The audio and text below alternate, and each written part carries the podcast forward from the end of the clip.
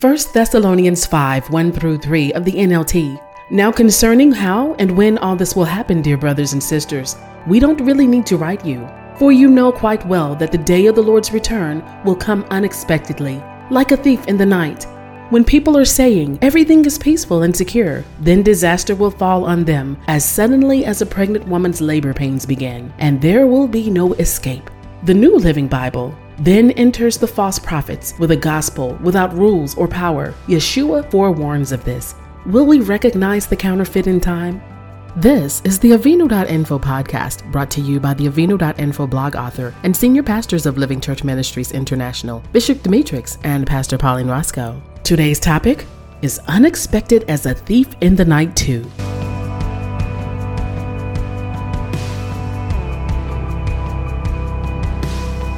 The Complete Word Study Bible Dictionary defines gospel, or the Greek word euangelion, or euangeliou, from euagelos, as bringing good news, which is from you, or good, well, and agelo, which means to proclaim and to tell. The gospel of the kingdom of God in Matthew 4 23, 9 and 35, 24 and 14, as well as Mark 1 and 14. By implication, in Matthew 26 and 13, Mark 1 15, 13 and 10, 14 and 9, and Revelation 4 and 6, the eternal gospel, as in Luke 2 and 10, and kingdom.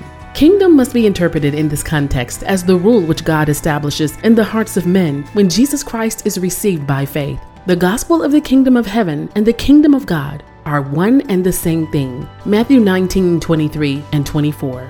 It means first and primarily the rule of God in the human heart because of Christ, as in Luke 17 20 and 21. It also refers to the kingdom in its future state, during which the believers will reign with Christ forever, in Revelation 22 1 through 5. In the above references, however, when it is the gospel of the kingdom of God or the eternal gospel, reference is to the invisible rule of Christ in the hearts of believers.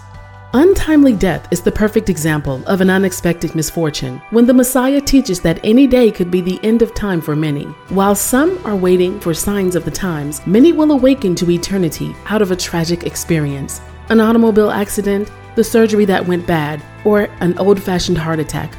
Even though these are not end days events, many will have little control over their last hour before death. That is why Yeshua, the Jewish Messiah taught mankind to be ready every day. The time of Christ's coming is unknown. Matthew 24, 36 through 44 of the NLT. However, no one knows the day or hour when these things will happen, not even the angels in heaven or the Son himself. Only the Father knows. When the Son of Man returns, it will be like it was in Noah's day. In those days before the flood, the people were enjoying banquets and parties and weddings right up to the time Noah entered his boat. People didn't realize what was going to happen until the flood came and swept them all away. That is the way it will be when the Son of Man comes. Two men will be working together in the field. One will be taken, the other left. Two women will be grinding flour at the mill. One will be taken, the other left. So you too must keep watch, for you don't know what day your Lord is coming. Understand this if a homeowner knew exactly when a burglar was coming, he would keep watch and not permit his house to be broken into. You also must be ready all the time, for the Son of Man will come when least expected.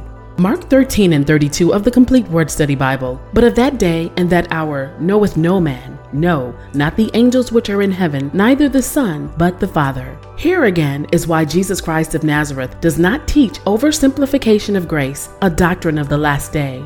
The grace of the Bible is the rule Yeshua, Jesus Christ of Nazareth, has over one's heart. While the Holy Spirit guides us through all truth, the Gospels are the words of Christ. For instance, in today's world, what value do we put on human relations? Our Lord teaches that broken relations are sins, and the offender must heal those who have been offended. Matthew 5 23 through 24 of the Complete Word Study Bible. Therefore, if thou bring thy gift to the altar, and there rememberest that thy brother hath an ought against thee, leave there thy gift before the altar, and go thy way. First, be reconciled to thy brother, and then come and offer thy gift. Little is said about reconciliation and restoration from the Bible. But surprisingly, these are crucial offenses in the Gospels and have devastating consequences when left on one's to do list. When a believer lies down to go to sleep, but for some reason they die in their sleep, what concerns are there if the dead never reconciled with those who had grievances against him who died?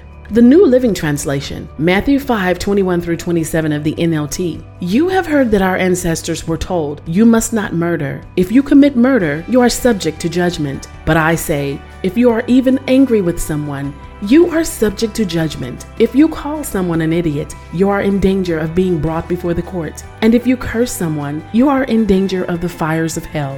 So if you are presenting a sacrifice at the altar in the temple and you suddenly remember that someone has something against you, leave your sacrifice there at the altar. Go and be reconciled to that person.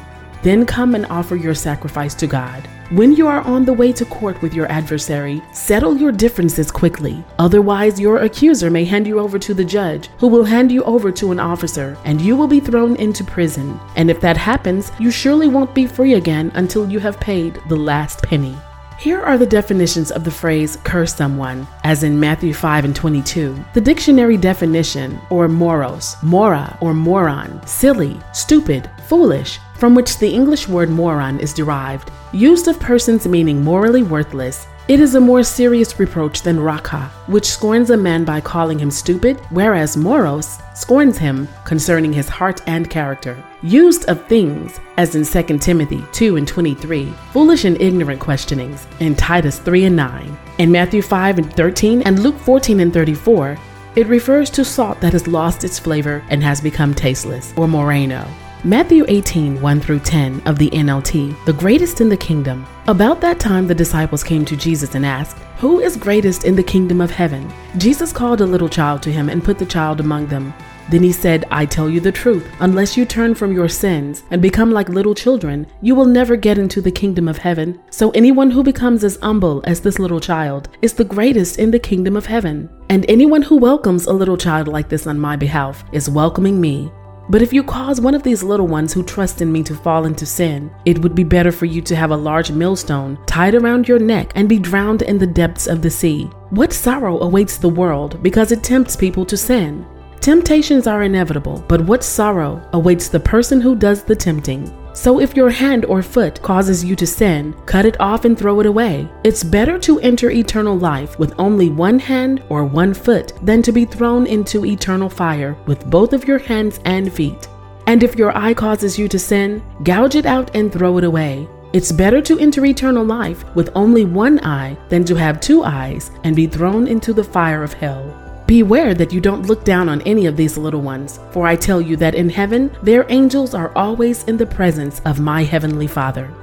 Our blog author ends saying, Today we hear more about me and I, but little concerning our brothers or sisters' needs, not to mention having concerns for strangers and the poor.